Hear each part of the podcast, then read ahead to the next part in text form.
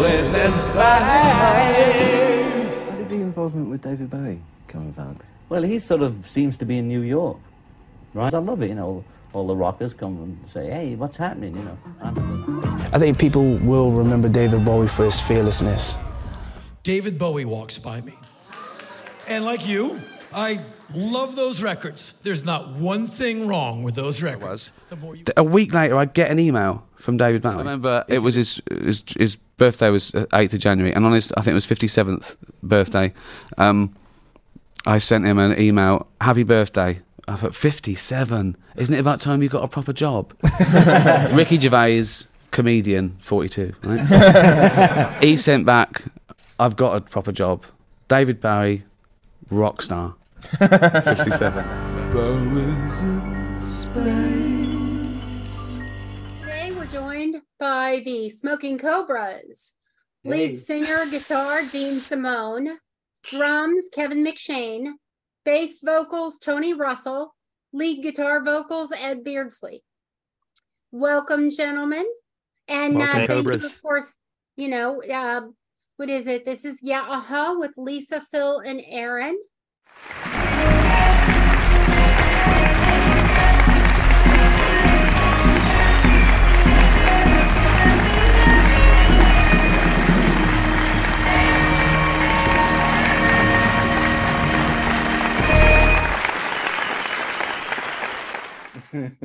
it's our annual check-in with the Cobras Yeah. here. Right, it's your Cobra chat. Good to be here, guys.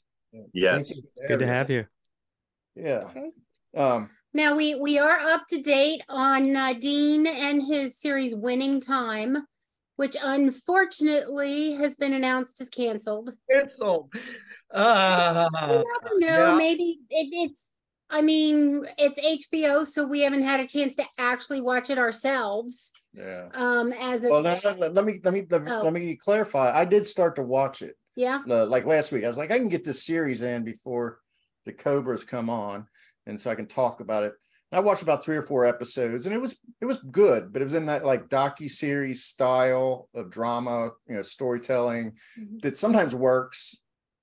In this instance, it was a little bit, you know, there's some great actors like John C. Reilly, Mhm. Adrien Brody, Mhm. um, the guys who Dean- played uh, Dean Simone, of course. Get in line now. Pat Riley. You see Kareem out there last night? Check out. Un-American, Bolshevik, Jerry Buss, you, sir, are an unfit owner, a disgrace to sports, and you deserve everything you got coming to you.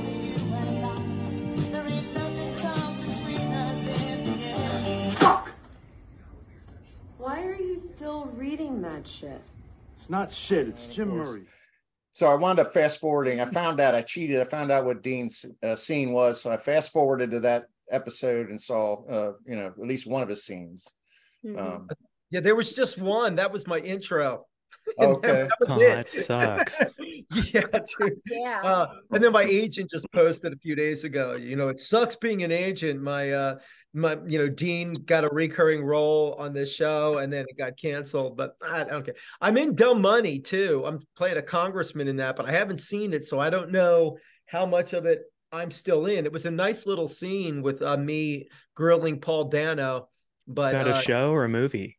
it's a movie. It's a movie Okay. about the um about the GameStop um Oh, okay. the whole GameStop. Oh yeah, I want. We're gonna go see that. I want to see that. Let me know if Yeah. I'm in it.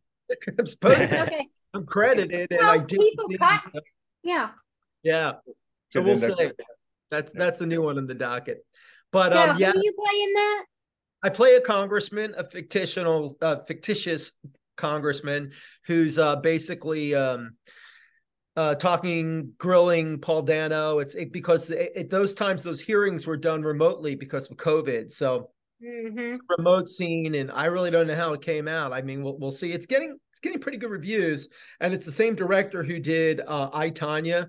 So that was that was pretty celebrated. It's a great cast. I mean, Seth Rogen and um uh, Vincent D'Onofrio and and uh, Pete Davidson. I mean, there's a ton of people, and Dano is fantastic. So we'll see. Hopefully, you know, you never know. That's the fun of Hollywood. Yep. That's what's good about being in a band. You never get Yeah, uh, but- you never, you're never on the editing room floor. so If it wasn't for this podcast, we'd be at dumb money right now. there, there you go. So see- So so it's see, your if you're going in, I'm not in it. Just say, hey, what's up? Get Dean in this. Let's go. Let's get the edits. Yeah, right. Time to Re-edit the recut this movie. flick. You know, the directorial uh, release, That's right. director's cut. Director's cut. Exactly.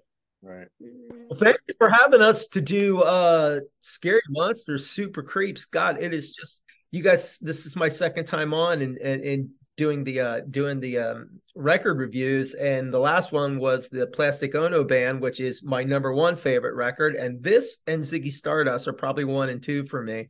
So um I'm really glad to to be on it, and I know the guys are too, and we appreciate you guys having us. Yeah. Sure. Yeah, well, uh, did everybody Thanks get a chance? Coming. Is everybody familiar with the album, or everybody? Got to at Got a least to listen to to- it once. Yeah. I listened to it some, yeah. yeah. Of course. Right. right. I grew up with it. Yeah. Yeah.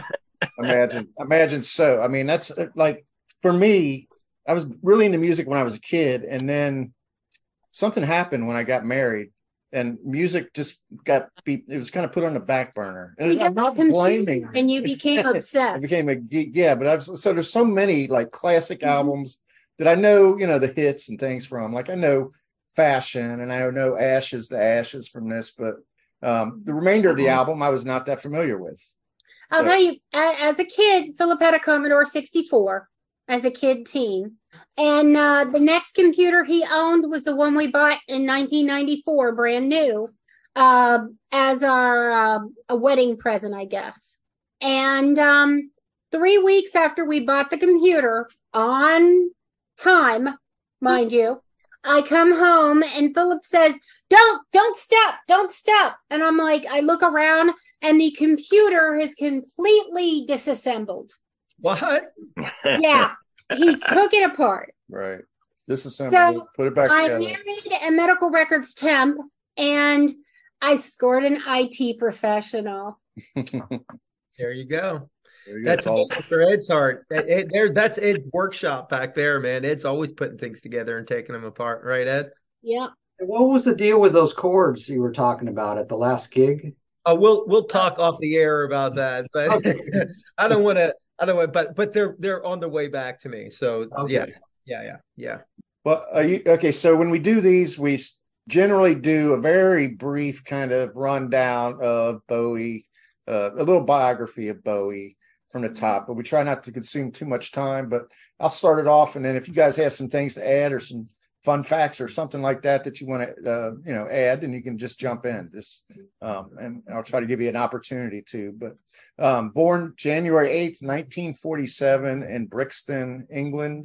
I guess one one of the things, the main things of his uh, youth was uh, a consciousness of schizophrenia or mental illness in his family, and a lot it was exacerbated by the fact that his family kind of lived through the, the Blitz, you know, the German Blitz, and uh, during World War II, and his fa- his brother actually did develop uh, or had schizophrenia, and you know that sort of was always ever present on his mind with his songwriting and even his music. It's got a, a consciousness of that. It seems.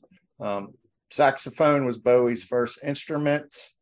Um, here's a fun fact: when he was a child, he got loose at, a, at an event and actually ran up to the Queen, and the Queen, um, you know, reached down and patted him on the head or something like that. And a picture was taken by the Yorkshire newspaper that was uh, never really uncovered since then. You can't like go online and find it, but I'd love to see that, man. yeah, if you ever run Mhm. across something like that, then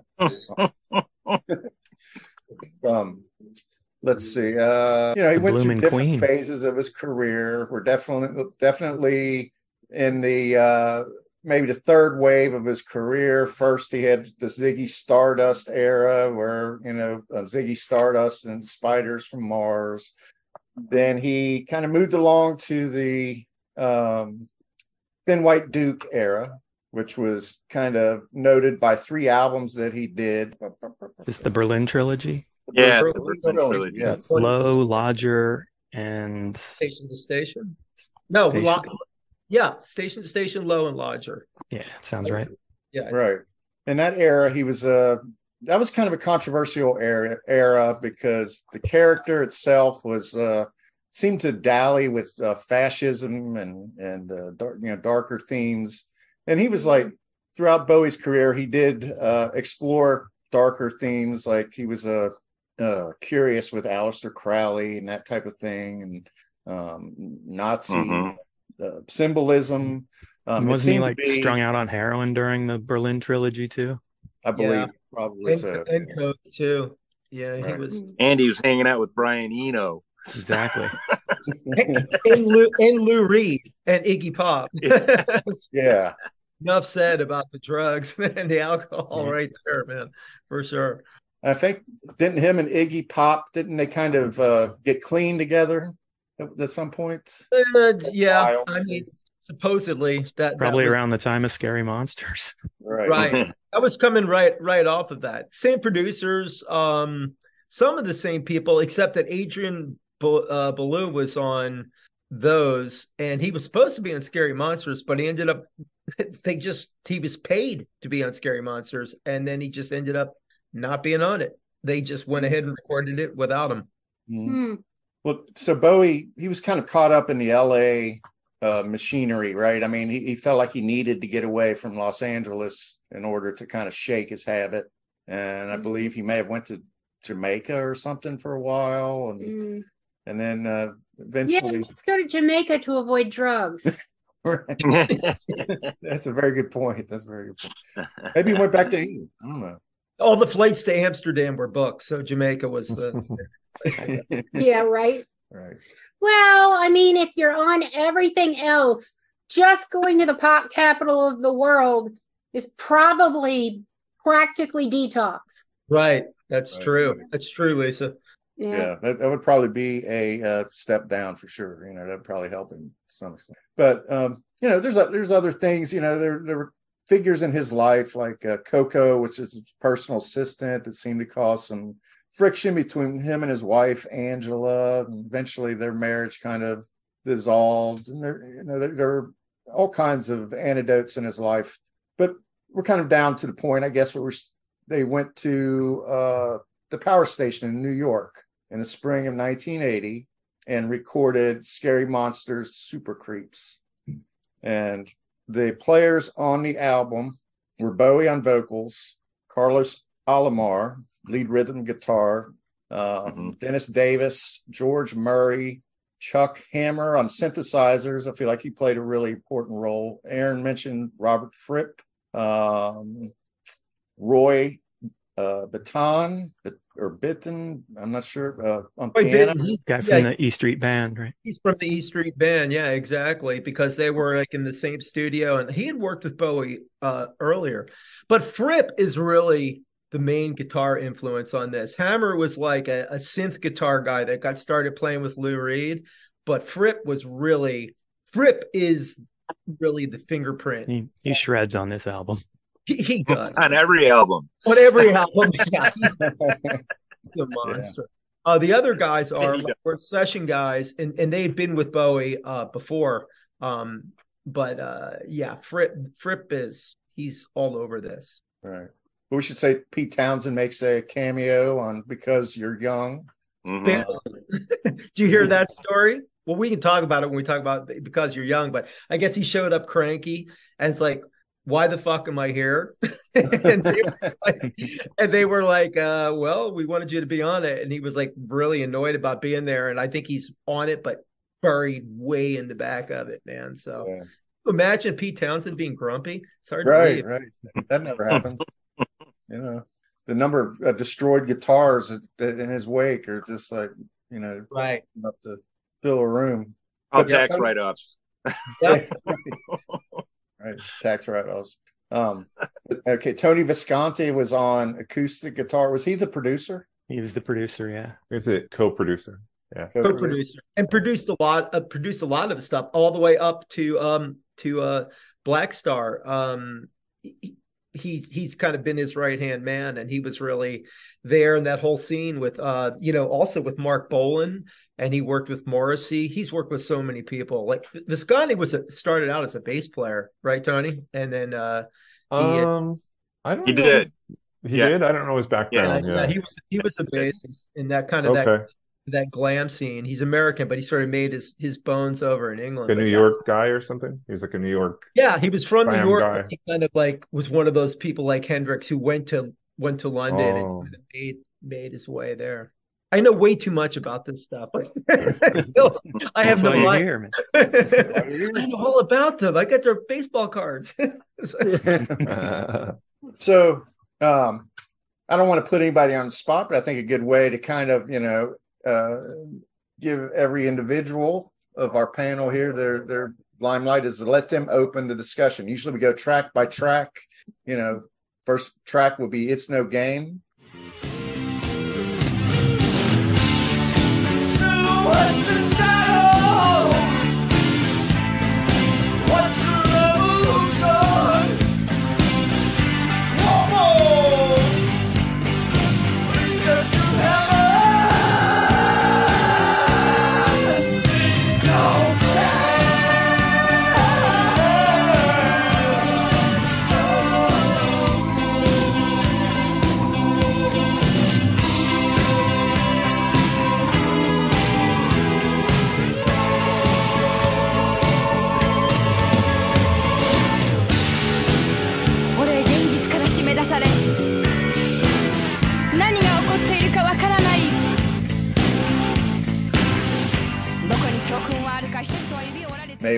Know, maybe Tony, maybe you could uh, give us some impressions of that. That's the first track on the album. Yeah, that's right. Yeah. Um, I think the first time I heard Scary Monsters, because that album came out when I was about eight years old. And uh, I heard it through this friend of mine, Randy, and I really liked the rhythm section a lot. So I think I was maybe about 14. So the rhythm section on the whole album is they're called DAM, the acronym Davis, uh, Alomar, and George Murray, the bassist, who's actually one of my favorite bassists and had a big influence in, on me and how I, my approach.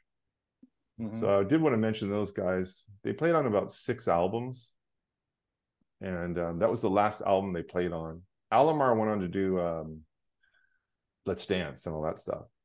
But Okay. yeah, they're He's really done more tracks than any, any other musician. Um, he he's played more Yeah. than anybody. Uh, Yeah, they're an amazing, uh, amazing rhythm section, and uh, yeah, I really like them a lot. And and like not enough is said about George Murray. I think he works for a school now in San Diego or something. really. Yeah, I was reading about him, but he was a huge influence. Um, and I really, I really, I never even knew what the guy looked like actually, because back then there was no internet and they didn't have pictures of him on the album. But I saw like stuff of him when he was on um, Saturday Night Live. What's he look Yeah. like? He's like a real tall uh, black gentleman, and he's a um, Af- African American guy. And I, I don't know if Davis is from the states, but I know anyhow he's like a tall, skinny guy, and he's an awesome player. And I really like this too. I know he was like he was definitely getting like the you know a lot of uh went out of his way I think to make sure that he was getting these black rhythm sections that were so hot in New York. Yeah, really hot, sick. They're really, really good. And the, the cool thing is like they play rock with a very that's what I liked about it because it was like a rock with a little bit of a funk and R and B flair, and that's kind of the stuff that I like. So I was like, wow, that's pretty cool. Anyhow, that first track. Sorry for that. I just wanted to mention the rhythm section. No, But, uh, no, that's great. But the first track, I um, I just remember I really I thought the track was so unique, and then also the Japanese woman at the end, like speaking at the track. I remember at first I was like, "What's?" And at first I thought it was Yoko Ono. Michi Michi Hirota. Yeah, right. Yeah, So, an actress, right? but yeah, it's an interesting way to open an in, uh, she was in The King and I. at yeah, oh, really? I didn't know that. Yeah, and Yeah. they they brought her down. She was she was going out with somebody in the band. Okay. and that was a late add-on. But I like the way they opened the album, and I know that was Bowie's because he did that Berlin trilogy, which wasn't that successful commercially, but Bowie really didn't care about that stuff. But then obviously you got to pay the bills at some point, so he said, "I want to do like a commercial album again," and that's his first stab at a commercial album. But like he never lost the the his art side as an artist. So he, it's funny. It's interesting. It's like a transition album, and it's also the album before Let's Dance, which was a huge commercial hit. Um, Right. But it's kind of interesting. So I like the way he opened the album. Like he still wanted to keep that artistic flair to it, and um, so instead, like he could have opened with one of the tracks that was a bigger. Right. that's classic Bowie. Just like when he came out with Tin Machine in the late '80s too, with the Soupy Sales Sons. Hunt, Hunt Sales. And, uh, yeah, like the same Sales thing. brother. Yeah, he went on the Arsenio Hall and like they, everybody thought he played, you know, like the biggest hit, and he played like some random hit, which was Yeah. pretty cool. Not a hit, rather. Yeah, so that's a great track. Well, Aaron, didn't you? uh Didn't your son? Did you were going to refer to him or? or Yeah, I ended up going to Google Translate. He was busy. Uh, okay. oh, your son speaks Japanese. It's a Yeah. loose interpretation of the lyrics. taught right? Himself right, Japanese. Yeah. it's right on, right, man? Yeah, it's like um silhouettes and shadows are revolutions, and the stairs of heaven's freedom are broken inside, locked out of reality, and I don't know what's going on. It's like, you know, Oh, and kind she's right saying there. that but- in Japanese. yeah. Yeah, that's, oh, that's what interesting. Where are the lessons? The people's fingers are covered with traces of dictatorship hidden in the cars. It's sad. Reagan. Wow. It's Naaman's record movie. I think that means documentary. The lovers who made a target. sad. Yeah. If if you throw a doctor on the road, it will shatter into pieces. It kept saying doctor and not rock. That's rock. That's odd. Ah, Maybe she maybe she misunderstood. Maybe she thought he was saying doc. Yeah. If Hey, you put the lid on the function, you will get huge wealth. If you hit the head of an oro, it will stir up the newspaper. Put a bullet in my brain and it makes all the papers. the papers, yeah. uh, Huh. Yeah, you know, I do. I did read that they, um, when. th- by the way, there's a great book on this album that just came out called "Silhouettes and Shadows: The um, uh, Untold History of David Bowie's Scary Monsters," and it's it's both. I I heard the guy interviewed. It's it's really interesting, but he was talking about that, and apparently they said to her, "We want you to sound like a man." So they said, "We want you to talk with the, with the um." like you're a you're a the way they put it was like an aggressive suit man you know and, and Oh. that was her interpretation of sort of you know you know The the pronoun she used, if you hit the head of an oro, that's like a masculine oh, pronoun. I. Oh, interesting.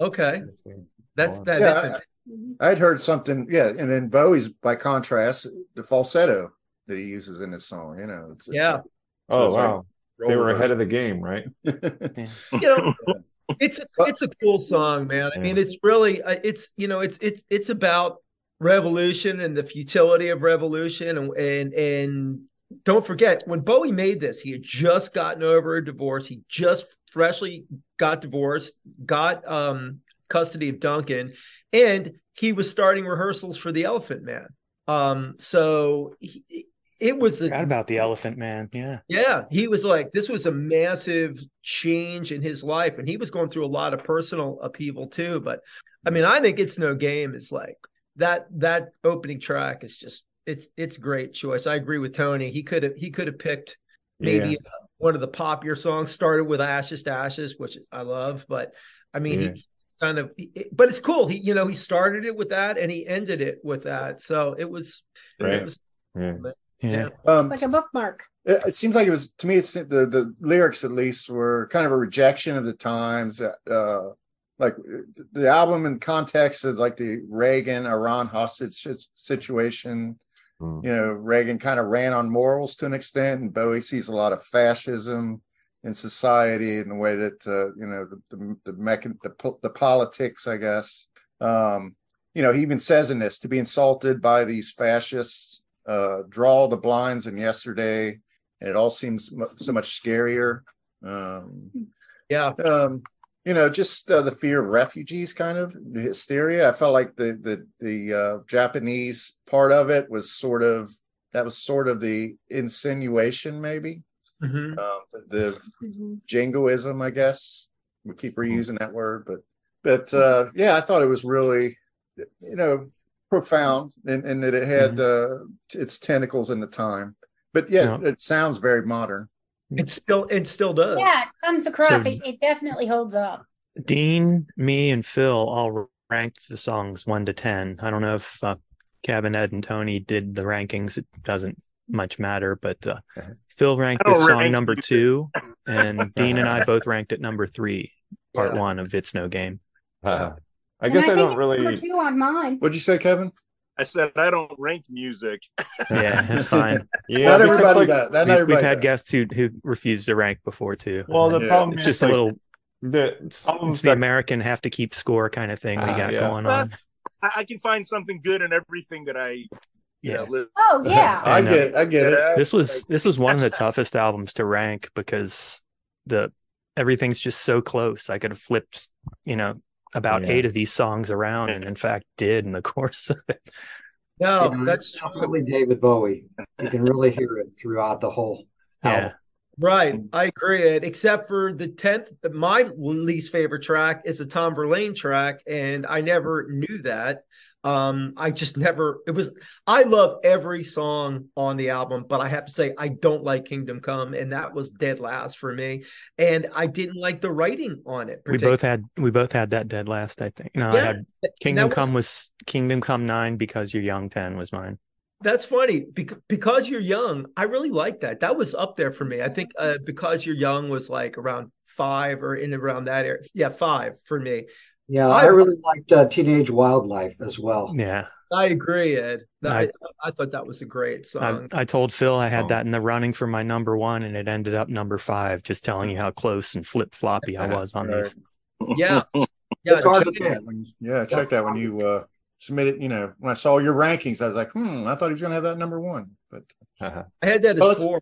Definitely like really close to Heroes, man. Yeah. One more thing on um, "It's No Game" is the screaming, um, especially since the last album we did was Plastic Ono Band with Dean. Um, there's there's a lot of screaming and kind of scream therapy, and a song even called "Scream Like a Baby." right. So this is Yeah. this is really in that same vein. Yeah, Ja- Janov, right? Um, the um, Yeah, Scream therapy. Like- scream therapist guy. I've come to know his son, uh, who's actually been to some of our shows. Um, his his girlfriend and I are are, are old friends, and and uh, so I've gotten to meet. Uh, he's he's a musician himself, and uh, yeah, that guy that guy had influences on a lot of people. Man, Did you scream with him? I did not. Huh. Let's scream together, man. He only screams in the let's get together and scream. It's just I was at a gig, so you know we have to scream at gigs a lot of times. It's true. Well, Lennon and Bowie were friends, right? I mean, they were they're pretty good friends. Yeah. So I'm sure they streamed together occasionally. Well, I think it's isn't uh Bowie. I think Lennon only wrote songs with uh other than McCartney. There was only two other people he ever collaborated with. One was Harry Nilsson, and the other one was Bowie on Fame. Fame. Yeah. Yeah, yeah. So Bowie had a song called Fame, a song called Fashion, and a song called Fashion and Fame, if I'm not mistaken. Oh, really? Yeah. I didn't know. That's funny, man. Well, we know he he definitely cared for that. That thing's freeze, huh? Yeah. But I, I do think to Lisa's point, I, I do think that it's no game is, is relevant today as it was back then. I you know to be insulted by by these fascists is so degrading. Yeah, it's still going. Yeah. Every line of these songs. It's Chris- like uh, Trump and Reagan. They could be the bookends of this. Yeah. Hopefully, end is the operative word. yeah, well, Yeah, but number two has Me an extra verse, right? About smearing shit on the walls. yeah. What were you Children saying? of the world put camel shit on the walls. Yeah. you know, talking about uh, child labor. You know, Uh, oh God, that's what they're. You know, he says. you Yeah. So I mean, um, I think the whole song, I think the whole album has an undertone uh, of fascism is throughout Mhm. the record. And Yeah. this It does one, as opposed again, to the. Berlin trilogy, he he wrote the lyrics ahead of time. I think Berlin trilogy just kind of almost improvised them. Right. Yep. I think that whole trilogy was improvised. I mean, that was the basis of the whole three Yeah. albums, actually. And low, like a big part of the low is in, is instrumental. Mhm. I actually uh, read an uh, an interview with Adrian Belew about the doing the Berlin trilogy, and he said that Brian Eno and David Bowie were like in another room with a TV camera on the the different musicians making the record, and then they wouldn't let them hear anything or even tell them the guys figuring out how to play the song in the middle of it, and they just took little bits and pieces of that that they liked, and that's what became those records. Really? That's Yeah, That's yeah, it was interesting, interesting. It was I've uh, heard that being done before. Yeah. Well, that's kind of like the Beatles thing in the in the Get Back uh, doc. You know, and we they, you can see the evolution of Get Back. You know, the way they. I know that was amazing. That was See him amazing. actually Bowie The spot. Bowie poached uh, Belew from Frank Zappa. I think Yeah. at the at the meeting where that where he was hiring him away, Zappa turned up at the restaurant at the end of the day and said, "Oh, this is going on, huh? I see." I didn't know that. Can't I just Kevin- watched. Uh, Kevin's I a just- huge Zappa guy. yeah, I just watched an Excellent. interview with uh, Steve Vai, and he said the closest he ever had to a mental breakdown was when he was playing for Frank Zappa. mhm. Yeah. I believe it. Yeah, I believe it. The intensity of it, Yeah. right? Yeah, we did a Zappa Zappa album. Uh, we did the Steve Vai album. We did a Vai album too. Oh, which We one talked- did you guys do? Yeah, we were talking about, but the, The Vai other- album. We- the one with the, Dion. the Zappa album was one size fits all, and the Vai album was was it Sex and Religion? The solo, his first solo album. Yeah, the Oh, second. yeah, the, the first one Interesting was album. lyrics. We was talking about Yeah. Frank told him that uh, if he couldn't hit a certain chord, it was a difficult chord. He might as well uh, go play for Linda, Linda Ronstadt. Or, Yeah, I you know, heard that quote. Yeah. Wouldn't that make him one of the Eagles? Yeah, he- I was going to say, but Waddy Wachtel ended up at that gig, and he Yeah. Waddy, okay. for. Linda Ronstadt. That's a good gig. well, okay, so let's move on to the next track here. Um, so we'll try to move move it along a little bit. Up the hill, backwards.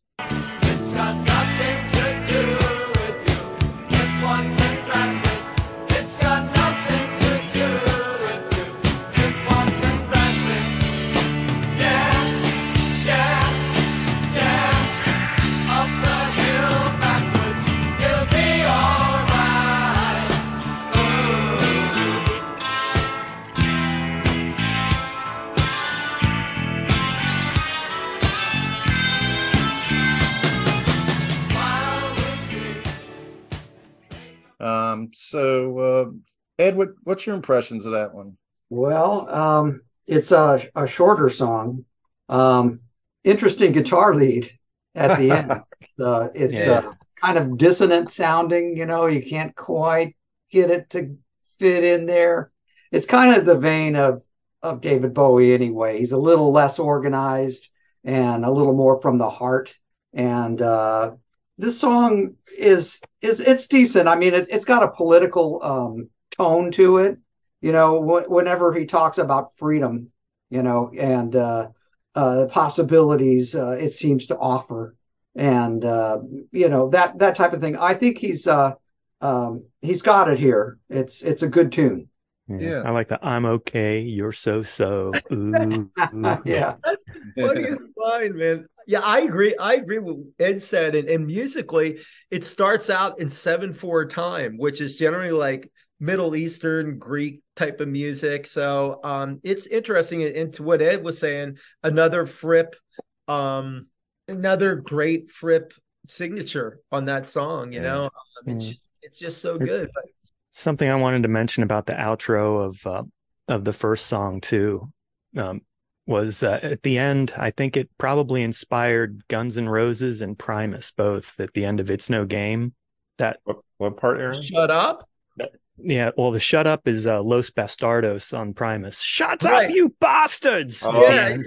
I and um, the the actual melody that that Fripp's playing. It sounds like Slash took that and turned it into "Sweet Child of Mine." Dude, Oh my god, dude, you're right. Oh, yeah, That it's a is kind of really trip, similar yeah. to that. Uh, Well, Wow.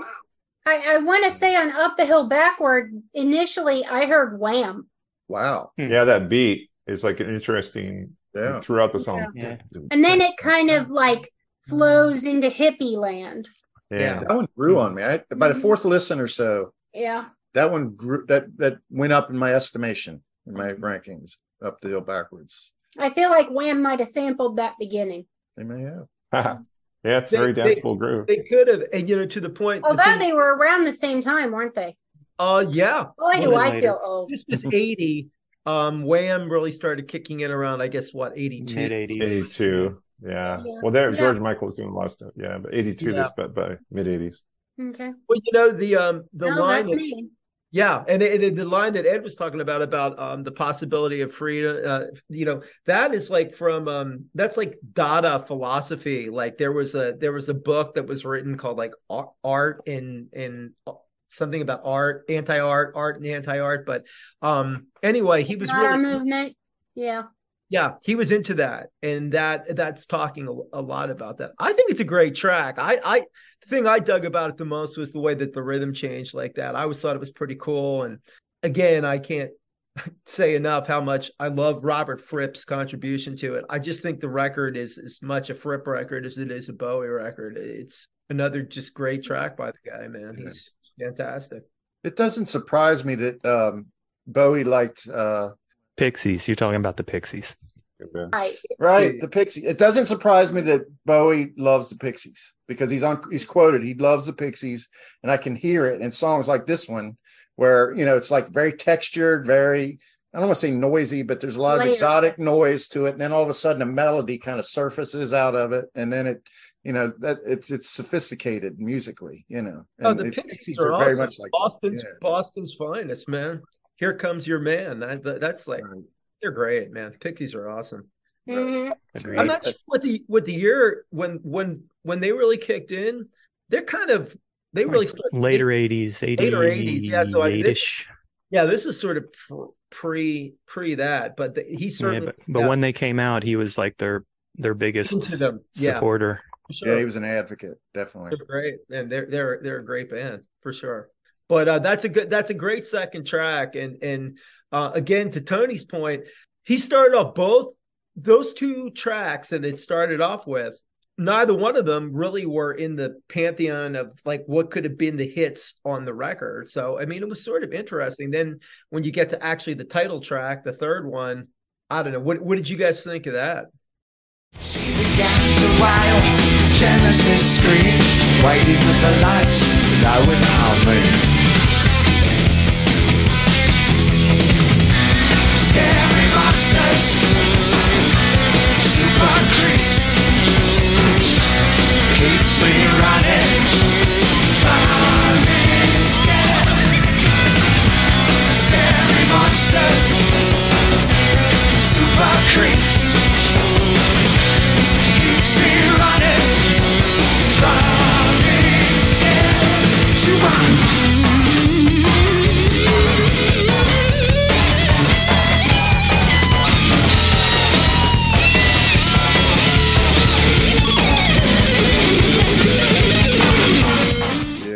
moving on to the third track. Yeah, um, uh, fear. Fear always comes up in Bowie's music. I, I think of like um, I'm afraid of Americans.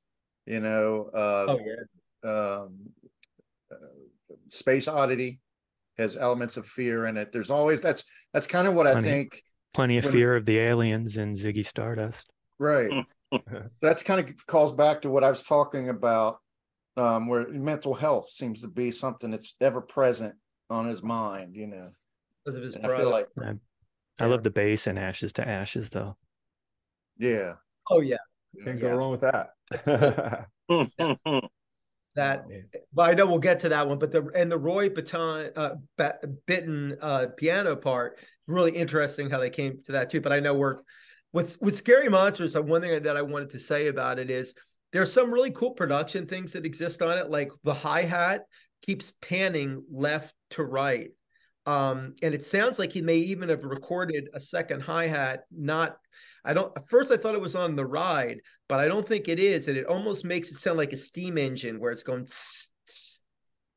I mean, there's so many really super cool, subtle things on it, and Fripp is amazing in it. And I mean, to me, to write a song like that about it, like it's basically like we've all dated or hopefully not married uh that person uh, but we've all been involved with somebody like that and uh, involved in a relationship like that and to me the music completely supports the emotional aspect of what he's talking about with the lyrics i love this song i love Yeah. that yeah So I ranked I ranked Scary Monsters number one.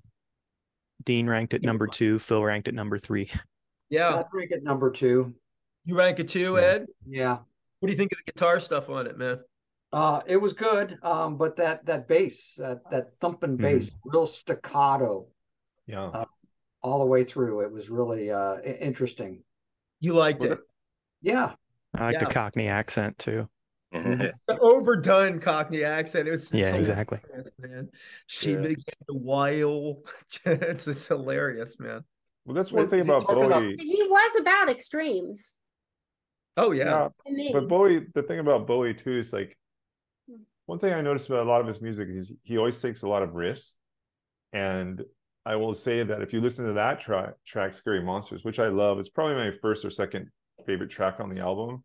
But you'll notice that like a lot of music that comes after that is that's really kind of starts that sort of new wave. Like Ed, Ed mentioned, that kind of staccato thumping bass. Mhm. but you'll hear that in a lot of new wave. If you go like into blondie and duran duran and all these kind of bands that come out of that you'll notice that bowie will he'll do it first. Because he Yep. just takes a stab at a lot of things you know? He's like hey i'll try this i'll do this this. And i think he just does it for his because he wants for the art the artistry of it he just enjoys it Yep. but a lot of people will pick up on things or even if you listen to the album let's dance like music from that point on they use that same kind of feel. A lot of bands borrow from it. Um He's but a trend definitely- he is. He's definitely like with the new wave movement and scary monsters you can hear a lot especially a lot of the production too. Uh production of tones as well. Like certain bass tones or guitar tones or, or synth sounds a lot of people drum borrow that tones. And yeah the drum- drum tones too he, like he for- tended to reinvent himself. always Oh, A always lot. Yeah. Yeah. always yeah It's Um, amazing. uh, similar to Madonna. It's amazing yeah. the number of people. This is the number of artists sure that cite him that from him. that cite him as an inspiration because it's like you, you wouldn't. Oh, really? You wouldn't think maybe that this person, but it's like it's so diverse the the number of people Mhm. that he's affected. It's For sure. ubiquitous. that's a great track That's my one of my favorite podcast words is ubiquitous. The name of this show is almost if it's not ubiquitous, it's apocryphal. But I didn't. I didn't- that would have been a mouth. the, the average american's not going to get that Yeah. When I Well- looked into her eyes, they were blue, No, but we- nobody Nobody home. home. We we searched ubiquitous and I think it was taken. oh Sure. really Yeah. Yeah. yeah That's why we ended up with uh yeah, uh-huh, because I have a tendency to say yeah, uh-huh. That's how she said I do when we got married. Yeah. Yeah. Yeah. Uh-huh. Instead Do of I do, I said Yeah, yeah, uh-huh. uh-huh. like that. Oh, That's a We great- almost lost it laughing at the altar. Well, it was pretty freaking cute, you know, because it was like just out of nowhere, but Mhm. so spontaneous. But um, all right, Kevin. So we've we've touched on ashes to ashes a little bit already. What-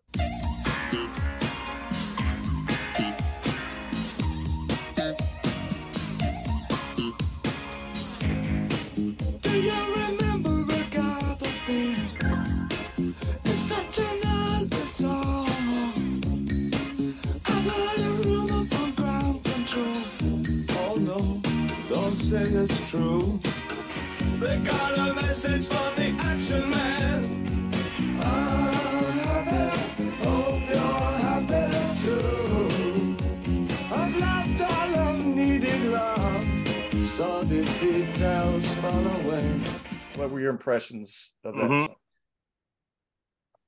Oh, it's the song on the album everybody knows. Yeah, That's- That's um, Yeah, It's the one with the cool video. impressions on the song. Yeah. um, you know, um, I think that that song actually represents all of the changes that were going on in Bowie's life at that time. I think that's kind of his explanation to everybody about all of the uh, you know getting over the drug abuse and and becoming an adult i think even you know and the changes that happen to a person when you know when so much has happened that it makes you change. And i think that's the period in his life that he was in in this in the way he was making records in the way that he um you know the way he like this album was the first album that he had done in years where he actually composed the music for it where the albums before it was all improvisation and about being in the moment at the time. And and this was more again written. It was actually the last album that tony visconti did with him also um for I, I think he didn't work for him for like another 20 years after this album. And um you know that's uh that's what i think. I think socially you know he was kind of explaining what is you know things are changing something's going on you know right and uh that would be my viewpoint on it yeah okay He's got the nod back to um, Major Tom again from Space Yeah. Oddity too. right again The he's taking continuity. the past and bringing it to the future and you know yeah Exactly. Yeah. I thought that uh, um, it was interesting in that a lot of songs will uh, use uh, metaphors for drug abuse and, and stuff like that. Um, whereas this was kind of the may have been reversal, where it was more explicit about the drug abuse. But when he talks about uh, heaven's high and reaching an all time low, I'm not sure he's talking about drug abuse there. I think he's talking about ambition or some sort of uh, you know, Major Tom's ambition, basically, to you know, Mm. to reach into Well, space. You know, or there's We know Major Tom's a junkie. He's a Yeah. junkie. Is he a junkie on heroin or is he a junkie on something else? You know, a high. Is he is he Yeah, Where to switching get his that thoughts? snack in space? That's the question. Yeah, you know, that uh that's a really good point, Phil. I I mean that you are really right about that, man. It is like the using there's usually metaphors used for drugs. It's using drug as the metaphor, but I think a lot of it has to do with y- I agree with everything you said and I think a lot of it has to do with addiction, but the addiction to fame, you know, the isolation that it causes, being thrust to this level of of whatever it is that you are, you know. I mean, think about some of the lines in Space Oddity, you know, um, they want to know what shirts you wear. I mean, it's dealing with it's dealing with again fame out of control, fame that brings you makes you isolated, your addiction to that, you know, all of those things. Um, and it's curious that the line my mama said to get things done, you better not mess with Major Tom. So the obvious, again, back to your point, good point, is like you think, oh, he's talking about drugs, but maybe his mother is talking about you don't need all those things to be happy in life, you know, just you know, get married, have a family, be settled. You know, you don't need these lofty aspirations, but we're addicted to those a lot of times as people. And um, that's a really good point that he used that as a metaphor. Um, I love that. It was hard to choose between that and Scary Monsters. It's just such a beautifully crafted song. And I think Visconti did such a good job with that piano part is so great. And as you guys were touching on earlier, that bass line. And that bass line is so amazing in that song, man. It- Yeah, that slap. So did, Yeah. I saw they used a harmonizer, or I read they used a grand piano and a harmonizer to create that sound. That sounded it sounded like water. Yeah, he- it sounds like liquid. He Yeah. wanted a just a song where he wanted a Wurlitzer, but they couldn't get one in time, so they ran the keyboard through like a flange. Right, a flange. I heard. Yeah, Mhm. it's trippy sounding. I don't. Yeah. You guys ever heard that again on another track? That sound. I really It's have it. amazing sound. It's, it's No. incredible. It is. And uh, also, Maybe this song the was this song was inspired by a Danny Kaye song, "Inchworm," from the Hans Christian Andersen movie, the like the nursery rhyme part at the end. Really? Yeah, I gotta Wow. Bowie said that uh, there wouldn't be ashes to ashes without Inchworm. Hmm. Well, then there's the the sad clown, right? The the video. Mhm. was Oh, yeah. groundbreaking, He's the too. clown and the astronaut and the uh, insane asylum resident. What's that? Pier- Pier- Pierrot. Pierrot is the clown, right?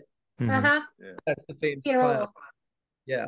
It kind of foreshadows Black Star. You know, the video for that is kind of you know, Good. blows your mind That's too. cool. You know, Yeah, it's great, man. Yep. But I heard that that so that picture of him in in the uh Pierrot uh, outfit, that's actually not him.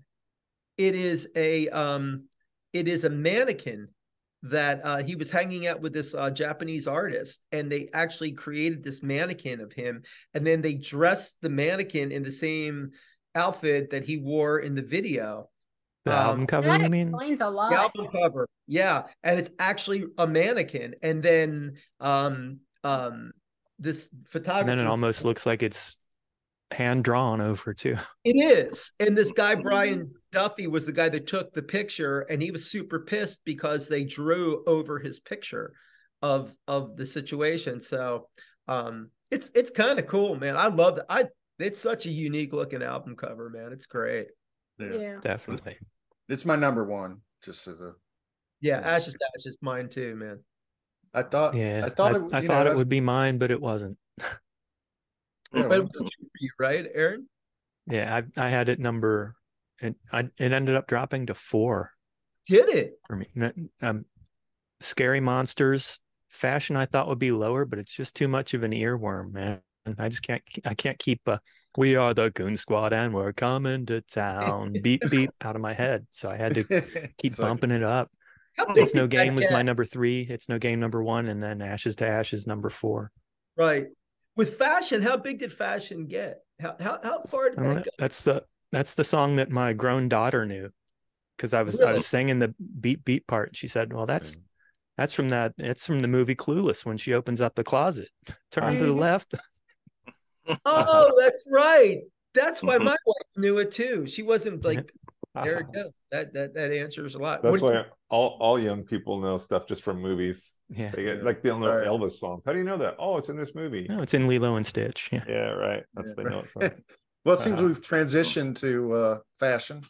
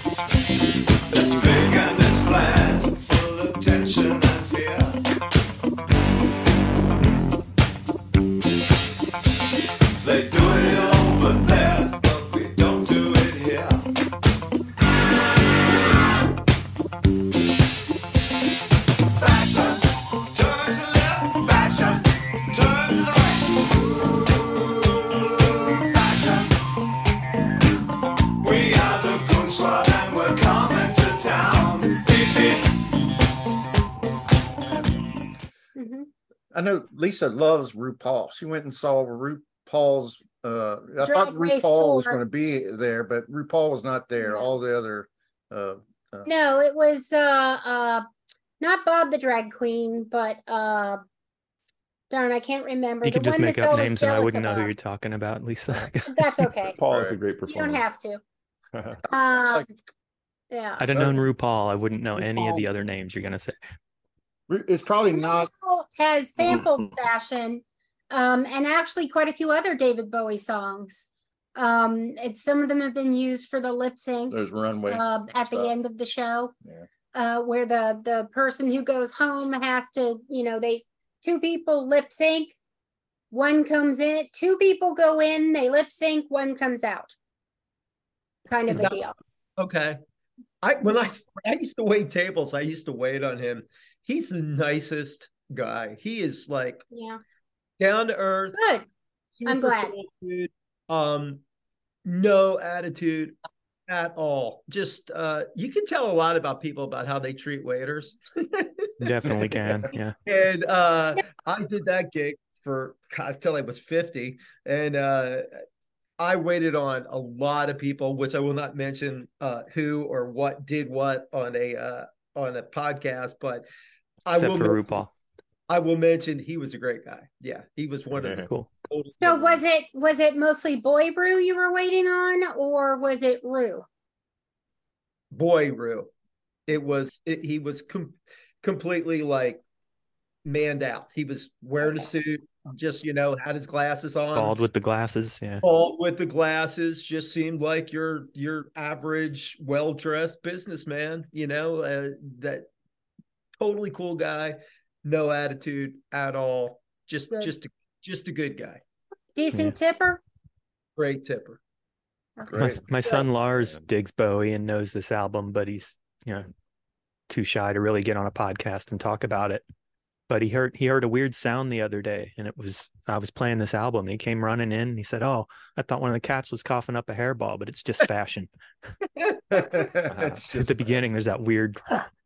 Yeah. Oh yeah, yeah. That That is one originally called Jamaica. It was called Jamaica, right? Was Maybe. it? I That, yeah, that was the original working title, like when he was composing it. And that's It's so you can hear video. that. You can hear that would fit. But uh it's it's funny. I used some of those moves on stage in the video. Uh, cool. You do? yeah, yeah, yeah. Th- th- I love that video. I love the dancing in it. And Oh, so yeah, use yeah. some- I, I use a lot of Bowie moves on stage. but I you always- talking about where he like goes like this and it makes a face. Oh yeah, there's so many. Or like when he does the one that comes down with the arm like Yeah, that. yeah. I love. Oh yeah, like that's that. right. Yeah, I love yeah. that video is great. He Best dancing. swears it's not about beep. fascism. I can't believe that though. I mean, to me, it's so apparently about fascism. I can't Me even. I have that in my notes, Dean, definitely. Yeah. Yeah. We are the Goon Squad. Turn to the left, turn to the right. It's like well, even the outfits in the video as well, right? There's a lot of those. Yeah. yeah, Right. uh, the uh, fascists. Well, the Jap- well, of course, during World War II, it was the Germans and the Japanese and the Italians. So right. a lot of that influences, of course, with the Japanese, right? Yeah. So Yeah. And then and then in Yeah. the early 80 in the early 80s we kind of knew where our fascism was coming from. Now it's coming from all directions. So it's just Yeah. it's, the, It's hard to it's the escape. World of fascism. I think Yeah. Bowie just Bowie liked the fashion of fascism, much like Yeah. Lemmy did as well. Lemmy had all that Nazi memorabilia. On but that Hugo not- Boss. Yeah. Right. Yeah, Lemmy was not a, a racist whatsoever, but he loved the the fascists. Um, At the same time, he was doing Young Americans and stuff like that. It was it was uh, you know um, bluesy and uh, uh, definitely you know born from the blues. He was dabbling in this uh, Nazi fashion, just like you said. Mhm. It's uh, it's Mhm. common. It was common back then. It's really yeah. I think most people most of those artists kind of regretted it and everything. But Well, Um, Kiss did the, you know, with the lightning bolt um, Right. S, Storm and then of course when they went to Germany, they couldn't use that. They had to write. That the only time you see Kiss, the logo written with the regular S, is when they play in Germany. But Ace Frehley is the one that That's came up with that. Paul Stanley said he did, but it's not true. But anyhow, um, Ace Frehley also would That checks. have a lot of Nazi memorabilia as well, you know. And then of course Gene and Paul are both Jews. So right, that was always a problem. yeah. There, there was a But he had a lot. He would spend a lot of money Wonder on why that they stuff. would object to that. Oh, Johnny what are- Ramone, Johnny and also Ramone. I mean, yeah, yeah. Gene's mom was a Holocaust survivor as well. yeah. Mhm. But the They Nazis still use those fashionable SSSs. Right? It's interesting the lightning bolt S. Do you Yeah. think? Uh, do you think that this is a disco song? I mean, is this like uh, another one bites of dust? It's like the alternative. is, it, is it more? It kind of sounds that way to me. I mean, Yeah. uh, I wrote a little note that said it's got a disco beat, Yeah. and it's fairly fairly simple. Um, with the lyrics, they repeat a little bit, which is not, you know, what uh, Bowie typically does. It's a little more organized. The song, um, I feel it's you know it's a, the political uh, uh, tone of it. You know, um, you know, with the there's a brand new dance kind of talking about a different type of government, maybe. Um, but I don't know its name. That Mm. people from bad homes do it uh, or do again and again. It's big and it's bland, full of tension and fear. They do it over there, but we don't do it here I love that, man. it's kind of interesting, you know, turn to the left, turn to the right. And uh um we are the goon squad and we're coming to town. So, and you can read a lot into that. Sure It's, can. uh, it's it's good lyrics. Well, anytime you say we don't do this or we don't do that, that's like group speak. I mean, that's that's definite um, socialism, fascism. You know. Yeah, it sure seems like it's in that world, and you know, and I agree eh, uh, with what you guys are saying with that. And it also, to me, it has a lot of Nile Rodgers kind of influence. Yeah. It's not on it, and of course he ends up going to Nile Rodgers for for Let's Dance, and but I felt like Carlos Alomar was definitely like um channeling a lot of that and i and i almost feel like when they went in the studio that it it was like hey let's let's do some of that let's get that feel um Someone mentioned another one bites the dust, which basically rips off uh, Boom. Lashik Yeah. Freak Out, which is It- not. yeah and it's Uh-huh. totally that rhythm you know it's Yeah. it's it's definitely got those elements man great track well Yeah, it's my number two. I So didn't think it would be here. going in. Teenage Wildlife.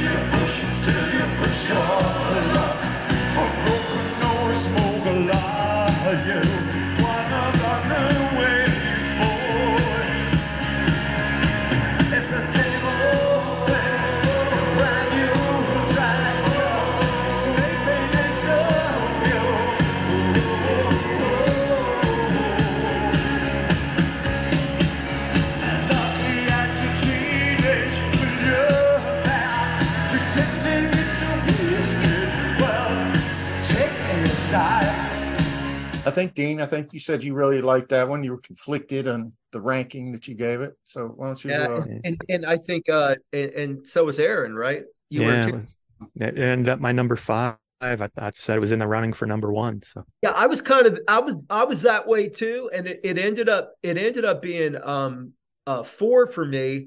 But um this is one thing I'd like to say about that. Uh, again, that's uh that's Roy Bittan on piano on that, and I think that's the closest thing that he's done uh to Heroes other than Heroes, and I love Heroes. But you know, there is something that I think does exist on that song that he's talking about. A lot of people say that he was talking to his earlier self um and sort of giving advice you know they they wait for me in the hallways and well i don't i don't know about any hallways you know. So he's saying basically here are these people that are ganging up on these young stars. So basically my 16 year old told me we were talking about this song and he told me that there is numerous this is shocking to me not shocking but i just can't believe it that there's numerous websites called countdown to 18 where basically people are like waiting for stars to turn 18 so that they're sexually legal. That's creepy. And it's beyond creepy. And I, I feel like this song is kind of talking about that sort of thing in a way where we exploit our teenagers you know man? It's like we consume them and exploit them and put and put them in these spots where it's like you know we we set them up like Justin guys like Justin Bieber or Britney Spears or any you can just go all the way through a litany of these people. We set them up to glorify them and then knock them down. That's well, and then to glorify them sexually too, especially. that's what I'm saying. I mean, yeah. I read that Gary Numan thought that this song was an attack on him. him. Yeah. Well, there was talk about that because Newman was supposedly ripping him off pretty strong uh, during that time. Mhm. I don't know. I heard I heard a story that um and I and I couldn't verify it.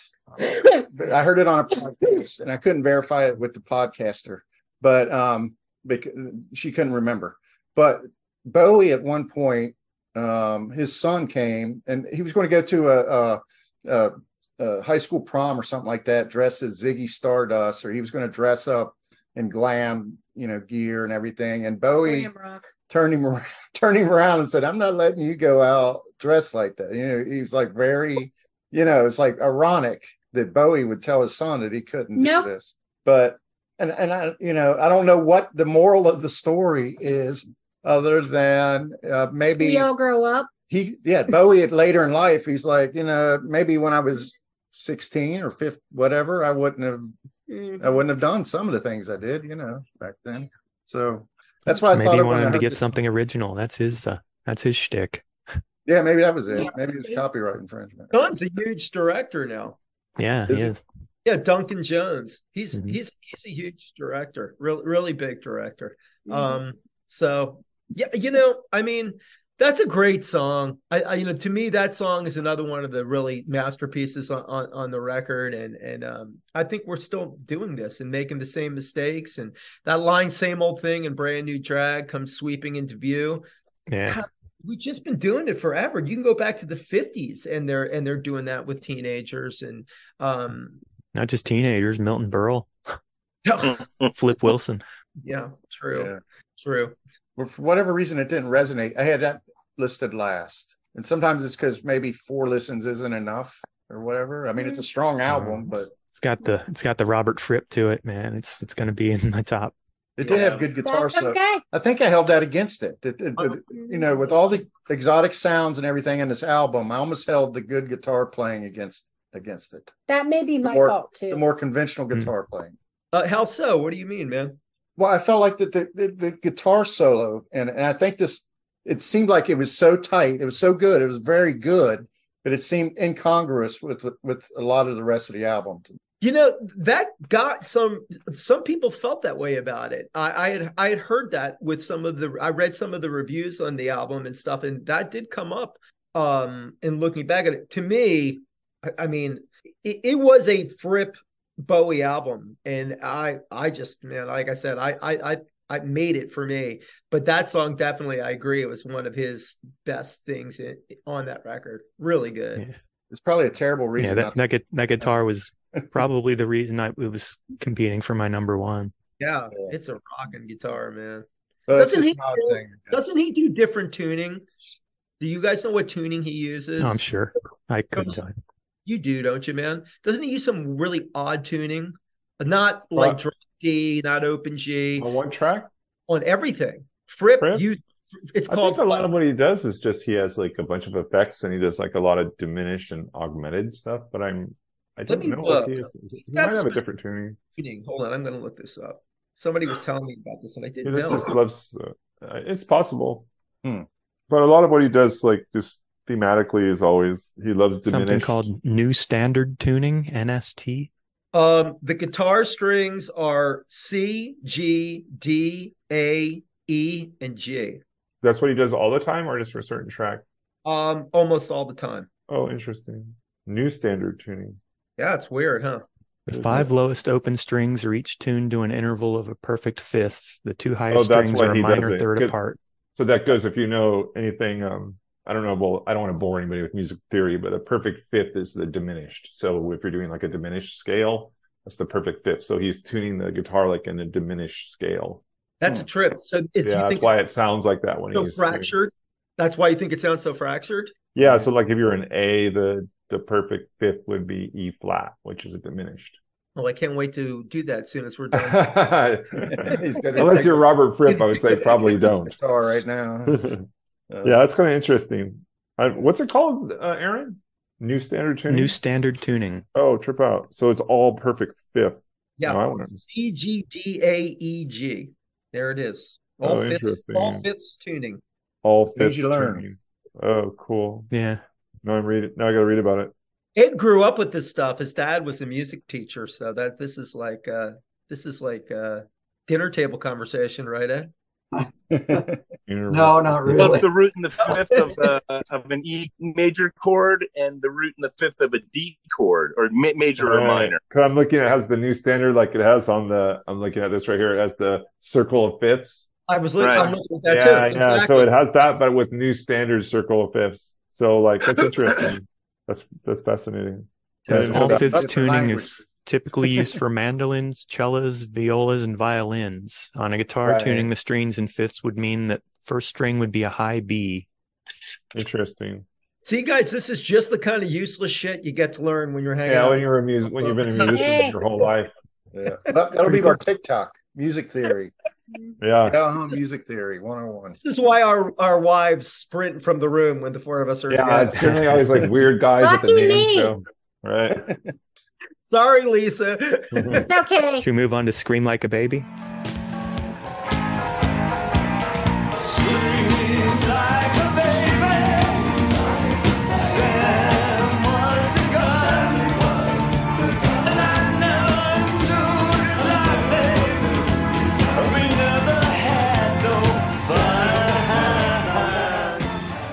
Yeah, let's, Yeah. let's do Yeah. that.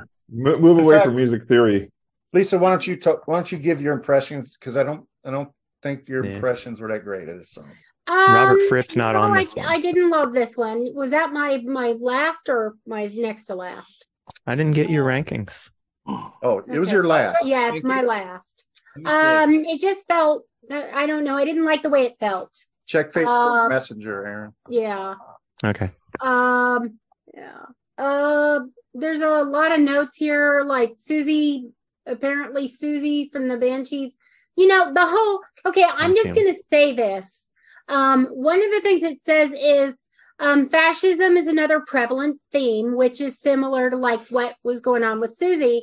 Um, could it be pointed at American society? But I feel like that might be something of an American, um, uh, like Point conceitism because there was a whole lot more fascism over in Europe. And technically speaking, while it was very fascist feeling, Reaganism was not considered fascism, at least not, you know, by the political norms. Right. Yeah. So, So why uh, did it why did it hit last for you, Lisa? Like what aspect of it did, did was it musically you didn't dig it or the spookiness was actually good for me, but um I just didn't care for the feel overall. Hmm. I just I can't really I have a tendency to react to songs and music on an emotional level period. So when I hear it it's like something in it didn't jive with me. It Right. may be that it hit me in a negative way sound wise because Usually I do for have you, that it's all about lyrics, right? sensitivity. Well, yeah, that too. Not really. No, no, because half the time I don't know what the lyrics are because I can't tell what the, they're saying. Um, I you know I think the lyrics in this are pretty great. Um, Yeah. I I again think like you were saying the fascist thing is definitely coming up, and um, and I do know what you're saying in terms of fascism being more prevalent. Certainly at that time with with obviously you know good old Mussolini and and Hitler and Franco and Spain. I mean it was it was definitely happening there. But people forget in 1939, you know, over 20,000 people gathered together in Madison Square Garden. Some nice little Nazis and fascists, uh, you know, gathered there, man. And, you know, uh, Chicago, Illinois, obviously has had its, uh, and please don't anybody from Chicago or Illinois, because I live there. I love Chicago and Illinois. But I'm just saying, we have had fascists all over the place. And I do think this Oh song- yeah, you know, like in terms of being a teenager and being, it's really unspecified what Sam was. Sam was a gun. That's what he says in it. What does that mean? Is Sam a revolutionary? Was Sam uh, a, a young gay man? Was Sam, you know, a, a Uncle a- Sam. could be. I, you know, I thought about that too, Lisa. Like, what, what, what, what is he? What's he talking about with Sam there? But one thing we know is Sam gets exterminated at the end of it. You know, and then when he says, "I'm trying to be part of society," and he can't get it out, he's going like, "Society, society, society, society." It's great. I mean, it's so. Yeah, I love that part. Cool, man. You know, I never so- knew his last name. We never had any fun. Exactly. Yeah, I, I dug it. I I think it's a super cool song, but um, I, I could see my wife. There's some songs in this album that when they come on, my wife is just like, and she likes Bowie, but this is one that's a little bit too Yeah. out for her. It just I'm I'm I'm really didn't get a chance to actually read the lyrics, Aaron. So I will say that much. It may have been lyrically, I might have enjoyed it more, but Right. I have a tendency to have an initial emotional reaction to the music, and that's what most of my uh uh that's what my rankings were today. I had it ranked sixth. I, uh, I, it kind of reminded me a little bit of a John Cale song called "Gun," and it Hmm. also humanized the firearm. Firearm, you know. Siouxsie re- remade that later in their in their career. Well, that's interesting. Bowie was definitely Velvet Underground influenced and stuff. Do you do you think maybe he Yeah, was well, making yeah. I mean, that? I, I, like it's, it's that Siouxsie and the the Cure and all those people uh, talk about Bowie being an inspiration. You know, Yeah. Velvet Underground, um, Both. yeah. Yeah. So and and Jean Paul Sartre and, and Camus for, for the for the Cure, man. You know, Right. All right. Um, Well, let's go. Let's move ahead. Who is not let off with their comments? Maybe that would be Aaron. Kingdom Come. Kingdom Come. That um that was my, my second to last ranked song, but I do like the the continuity of uh, breaking rocks. You're you're throwing rocks in the street and they break and it's no game and uh, now he won't be breaking no rocks. Not exactly sure what it means. And uh yeah, just musically it, it didn't have the Fripp. Prison, chain gang. Didn't have the Fripp for uh, he's incarcerated, obviously, right? I mean, at least that's the literal Yeah, implication. yeah, breaking rocks. Um, Supposedly Verlaine wanted it to be it was sort of like a comment on the working man, you know, like working, struggling to work, being promised something that's better that never really materializes. I don't like the song, man. I mean, I, I like I said, I I have never liked it. I and I did not realize that he didn't write it. So I don't know. I just it lacks something. It sort of has. Don't you guys feel like it has kind of a Motown feeling in the beginning of it too? Kind of. Yeah. That boom, mm-hmm. boom, boom. You know, it's got that kind of. Yeah. uh I don't know. It's it's just none of it I like. Smokey Uh, and the Miracles kind of thing going. yeah, ex- exactly. It, it I don't know. It just was one that doesn't grab me on it. See, now that I liked that part, I would have liked. Okay. Y- y- you know that's what? what I was raised on. Right, Lisa. I think you and my wife, you guys gotta, you guys gotta hang because I mean, I, you guys have very similar taste on stuff. She would probably feel the same way. We'll have to meet up with you guys if we make it to Chicago anytime soon. he's in L.A. oh, I thought you No, were in Chicago. No, Oh, no, no. I lived, I lived Oh. in. Oh, Lived in Chicago. Well, that Right. makes it even better because we can visit Aaron too. There you go. There you go. Visit who- all the who's gonna, Cobras. Who's going to uh, put us up for a week? An invitation. At We'll least travel Cobra with Mansion. our laptops and, and broadcast. Yeah. But I feel like the second half of the album, even though it's a gr- it's a really strong album overall, I feel like the set there's a clear delineation for me. The first half of the album, Yeah, I agree. like dynamite. The second half, it, it gradual. I mean, there's good songs on the second side, but this is an example of one on that makes the second side a little bit lesser. Yeah, I think Teenage Wildlife and It's No Game number two are definitely the highlights of side two. Agreed. I, I know. I like. I have to. I, I love. So I love the whole deal except for. Yeah, I mean it's it, So I- so many I- of them are close together that you know. Yeah. Exactly. I say, what about because you're young? This is a one happy, dead or alive. There's no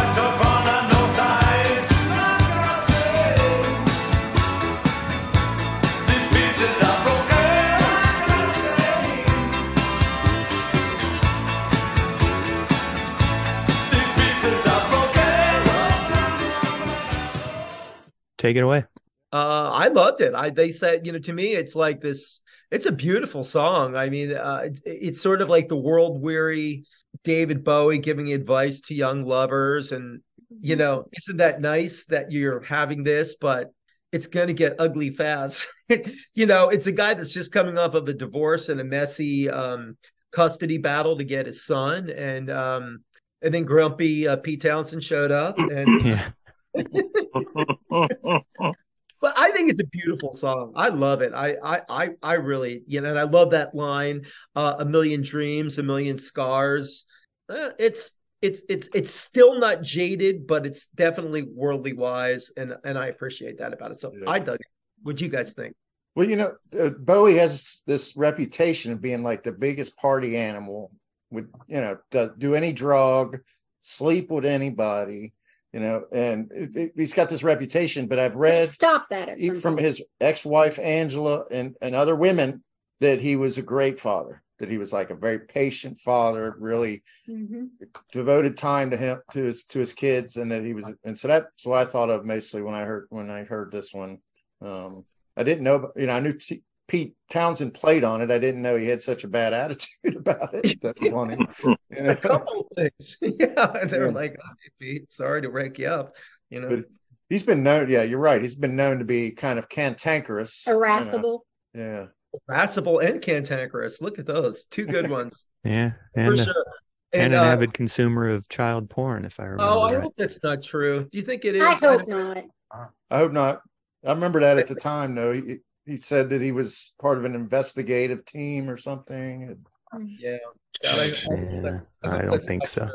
Because I'm a huge Who fan. That would be heartbreaking. I love know- the Who, but Yeah. yeah, I know he's gotten his face uh, beat in a few times by Roger Daltrey. He's like half his height, but I would not mess with Roger Daltrey.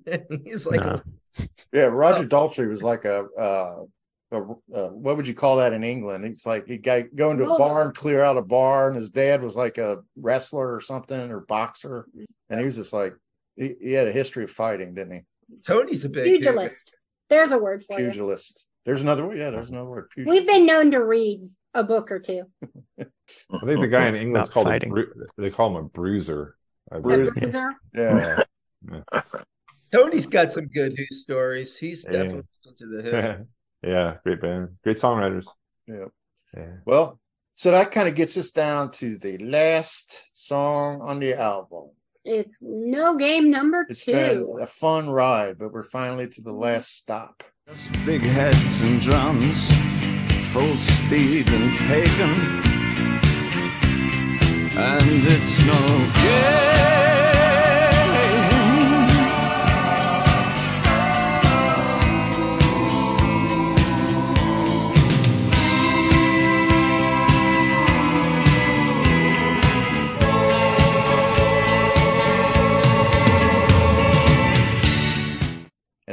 Sounds a lot like the first stop. Except Very less screaming. Like the different Yes. style. Yeah. Which is why it got my number one. Yeah. So Yeah, you had you had num it's no game number two, number one, and it's no game number one, number two. perfect. There you go. But Great I've read song. this and I agree with it. Don't don't you think that maybe the original the the uh, it's a game number one is more discontented, more plaintive, more uh dark you know darker in general, whereas it's no game number two seems to be more contented, more resigned to to his fate, Accepting, not Yeah. resigned. accepting. He's just he's just tired or Yeah. Yeah. Well, there you are. More It's a more it's it's a more pensive look at at the same subject. It seems more pensive though. Yeah, yeah. I agree. Like the time of the album is past and now he's still angry but not as screaming angry as he was in the beginning. Exactly. The maturity. So yeah, there, there it is. There it is. Scary monsters, super creeps. Mhm.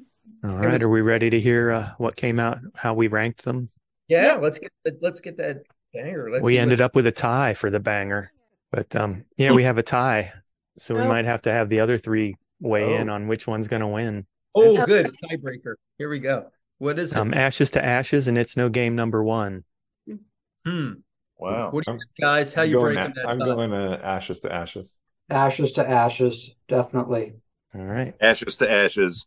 Well, well, that that their song right there is a real banger. It's a banger. It's a banger. It's a banger. It's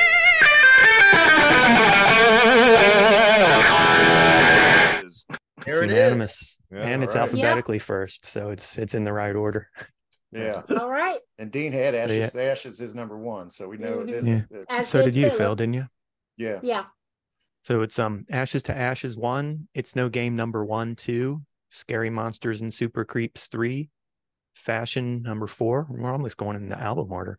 Up the Hill Backwards number five, It's No Game number two, number six, Teenage Wildlife seven, Because You're Young eight, Scream Like a Baby nine, and Kingdom Come ten by by a lot. Yes. Yes. Bury. Exactly. Your favorite. That's that's the one we would like if you know Yeah. kick it off your mixtape. That would be the one you we were take we were off. gonna we were gonna add that as a category. Which song would you, if you had to get rid of a song, which one would it be? But then We that's did the really first the, couple the lowest uh, ranked song, I guess. Yeah. the the first one or two. We did ask that question, and then it just Well, then it got to be it the. fell away. Why are we wasting time talking about the worst song on the album? Let's when talk about the best song. Uh, Or shitting on the album in some way. yeah. Yeah, if you had to remove one song, which one would it be?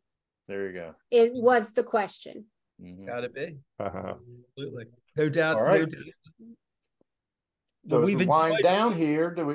Uh, I'm sorry, uh, Dean. Go ahead.